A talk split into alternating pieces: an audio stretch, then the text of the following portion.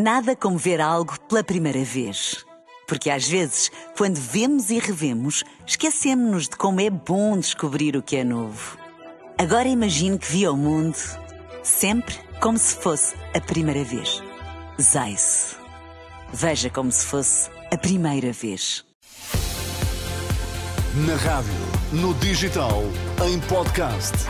Música para sentir, informação para decidir.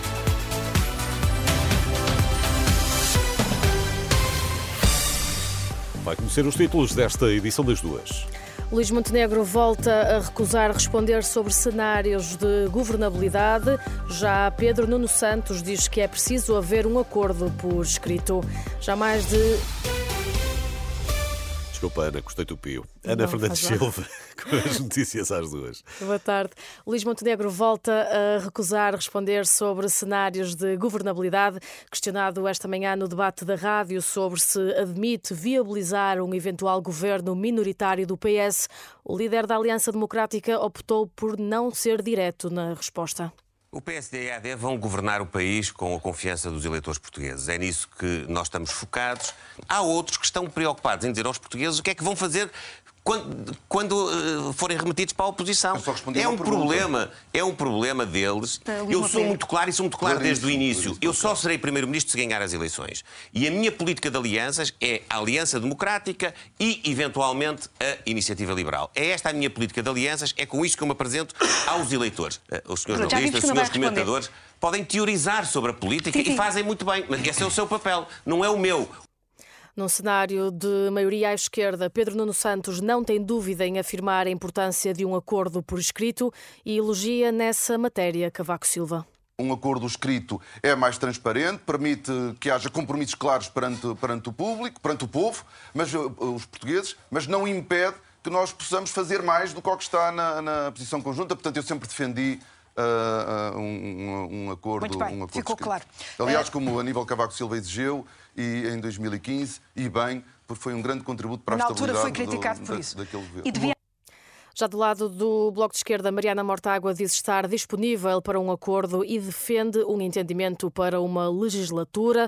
Já Paulo Raimundo, do PCP, diz que um acordo será sempre condicionado pela correlação de forças no Parlamento. À direita, Rui Rocha, da Iniciativa Liberal, diz não estar disponível para viabilizar um governo minoritário do PS. Os cenários de governabilidade foram discutidos no debate da rádio, transmitido esta manhã em simultâneo pela Renascença, Antena 1, TSF e Rádio Observador. O último debate antes das eleições, com a presença dos sete líderes dos partidos com assento parlamentar. Faltou apenas André Ventura, o líder do Chega, não esteve presente. O debate pode ser revisto e também ouvido em rr.pt. Até ao meio-dia, o número de inscritos para o voto antecipado para as eleições registava mais de 93 mil recenseados.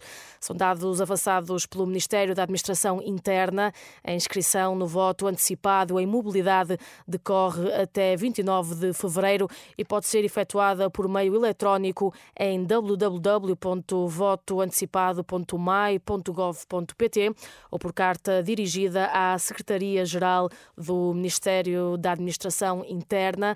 Os eleitores que queiram votar por antecipação podem fazê-lo no dia 3 de março, numa mesa de voto antecipado à escolha.